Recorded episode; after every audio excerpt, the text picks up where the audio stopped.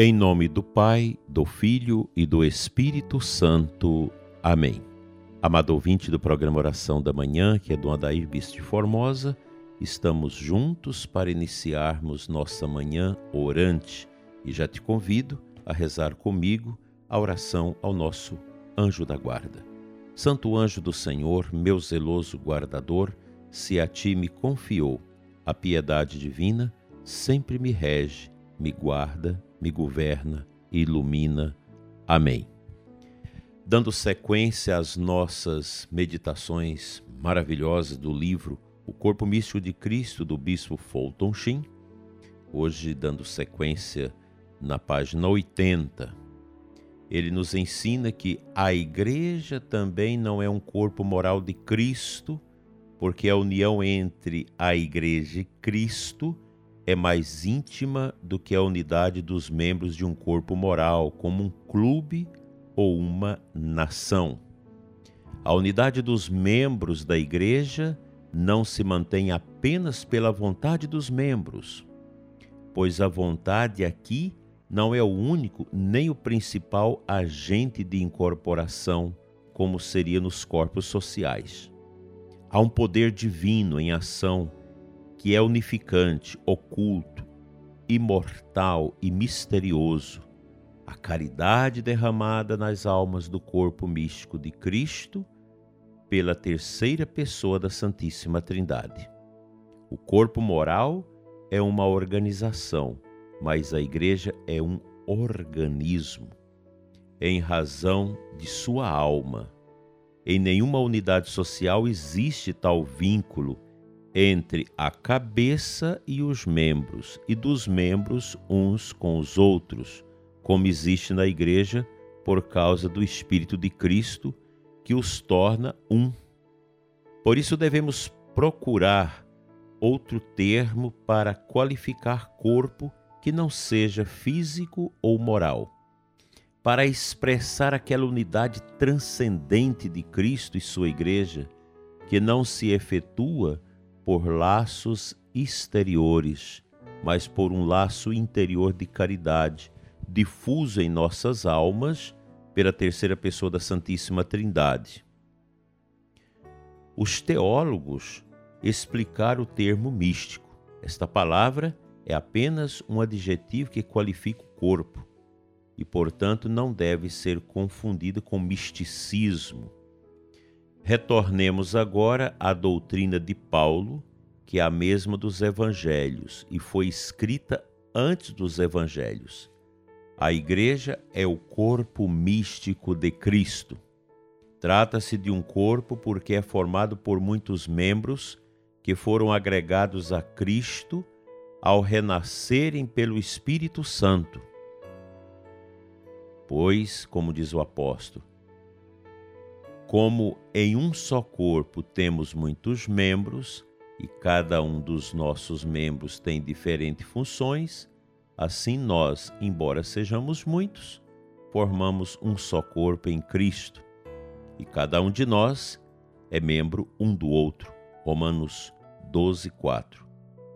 Porque, como o corpo é um todo com muitos membros, e todos os membros do corpo, embora muitos, formamos um só corpo, assim também é Cristo. Em um só Espírito fomos batizados, todos nós, para formar um só corpo, judeus ou gregos, escravos ou livres.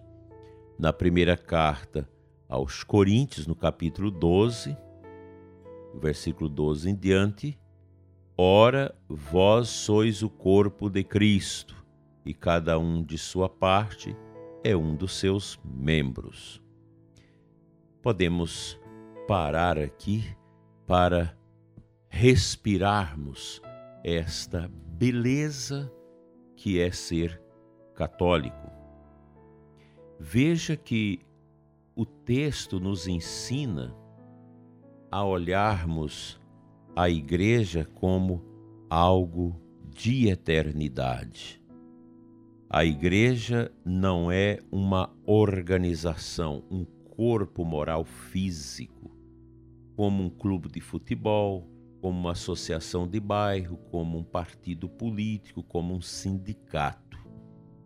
A igreja é um organismo, um organismo vivo, onde o Espírito Santo vai cumprindo a sua missão como terceira pessoa da Santíssima Trindade nesse ajornamento, nesta organização, nesta profusão do amor de Deus no coração dos membros da nossa Santa Igreja. E aqui vale o destaque importantíssimo para o batismo. Quem realiza o batismo é o próprio Cristo na força do Espírito, através do ministro que o administra. A partir do meu batismo, eu me associo a esse mistério, a esse corpo místico de Cristo, que transcende as nossas compreensões meramente humanas.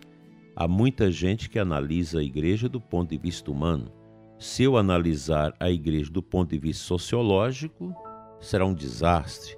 Do ponto de vista da psicologia, da psicanálise, sobretudo, outro desastre.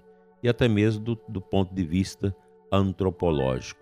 Nós podemos usar esses métodos das ciências humanas, sociais, para ver alguns aspectos da igreja enquanto expressão humana social dos seus membros, mas a grandeza da igreja não se alcança com esses métodos.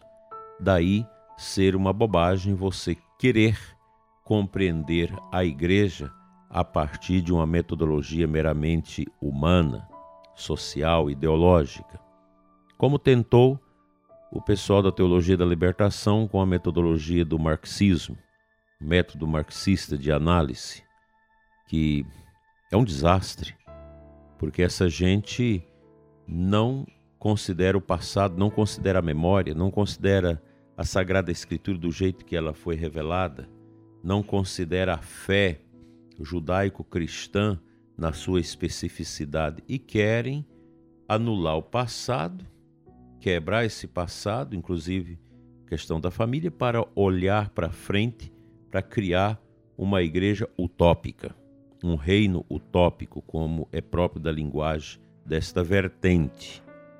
Isso não funciona porque não traz realmente aquela compreensão é, profunda, aquela compreensão realmente espiritual, mística do que é a Santa Igreja de Cristo, a Igreja do nosso Deus e Senhor.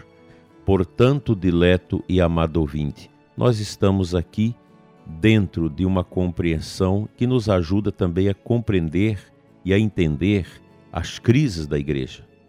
Muita gente decepcionado com a igreja, padres desanimados, a gente recebe telefonemas, mensagens, que fazer, como ir. Não, a igreja de Cristo é a igreja de sempre. Não precisa você ter uma angústia com isso. A Santa Igreja do Senhor é a mesma, fundamentada na Sagrada Escritura, na Sagrada Tradição e no magistério da Igreja. Esse magistério autêntico, magistério que não nega a Sagrada Escritura e não nega a tradição. O magistério é para explicitar os mistérios da igreja quanto à sua compreensão a partir da palavra da revelação divina e daquilo que os grandes santos, os nossos padres iniciais da igreja, meditaram acerca da palavra e da teologia que reveste a compreensão da Santa Igreja. Não há dificuldade nisso. Nós não podemos confundir a igreja com os filhos dela. Nós somos os filhos da igreja. E nós não somos a igreja, a igreja é a essência do mistério do ressuscitado que nos reveste. Portanto, tenha esta compreensão que o batismo nos fez unidos para celebrar os louvores de Deus. Confiemos e sigamos com muita fé, amando a nossa tradição católica, nossa Igreja Católica Apostólica Romana.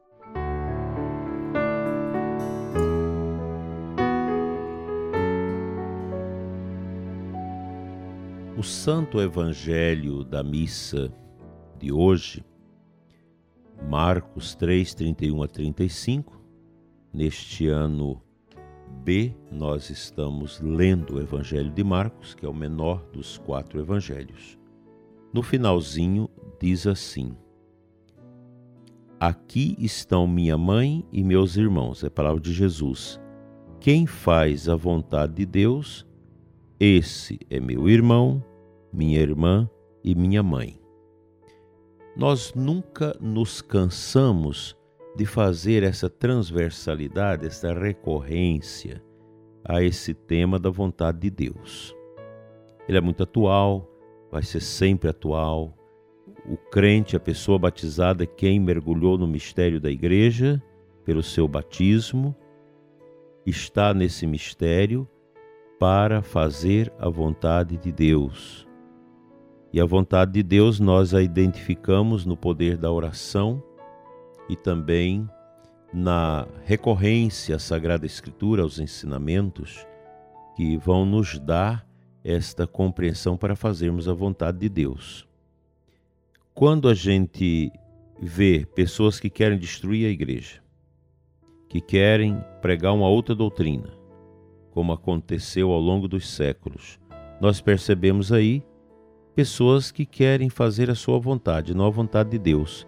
É muito fácil eu querer uma igreja segundo os meus ditames, segundo a minha vontade, uma igreja meramente humana, uma igreja que não é, está conectada com aquelas realidades que o próprio Jesus estabeleceu e quis para a sua igreja, para os seus fiéis, para os seus discípulos. Nós temos que ter esta consciência da humildade. A humildade é que nos leva a realmente a compreender o que é o mistério do corpo místico de Cristo neste mundo. E nós sacerdotes, que queremos ser fiéis até a nossa morte, a nossa tarefa é pastorear o povo de Deus com aquilo que Deus nos ofertou como caminho. A igreja era chamada de caminho no início. Se a gente lê lá nos Atos dos Apóstolos, nós vamos achar essas passagens que dizem: Fulano é do caminho, Fulano veio do caminho. O caminho é a Igreja de Cristo, é a comunidade, a comunhão que nós vivemos entre nós. Há uma, um direcionamento da cabeça do corpo, que é Cristo, e há um fortalecimento dos liames, das ligações dos fiéis entre si, com a igreja, com todos, que é a realização da terceira pessoa da Santíssima Trindade, como nós escutamos no livro de hoje. O Espírito Santo realiza no coração, no interior do mistério da igreja, a ligação amorosa entre os seus filhos, a unidade. E quando esses filhos quebram a unidade da doutrina, a unidade da palavra de Deus, então aí ocorre o pecado e toda essa desestruturação que o diabo gera através das pessoas. Assim como o Espírito une as pessoas nesse objetivo da missão, o diabo destrói e divide as pessoas para que a missão de Cristo não ocorra.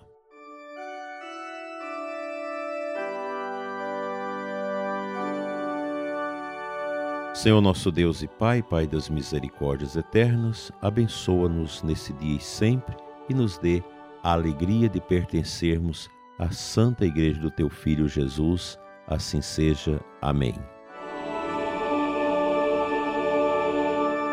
Pela intercessão dos santos anjos, seja abençoado o seu dia. Em nome do Pai, do Filho e do Espírito Santo. Amém. Um grande abraço para você. Tenha uma abençoada terça-feira.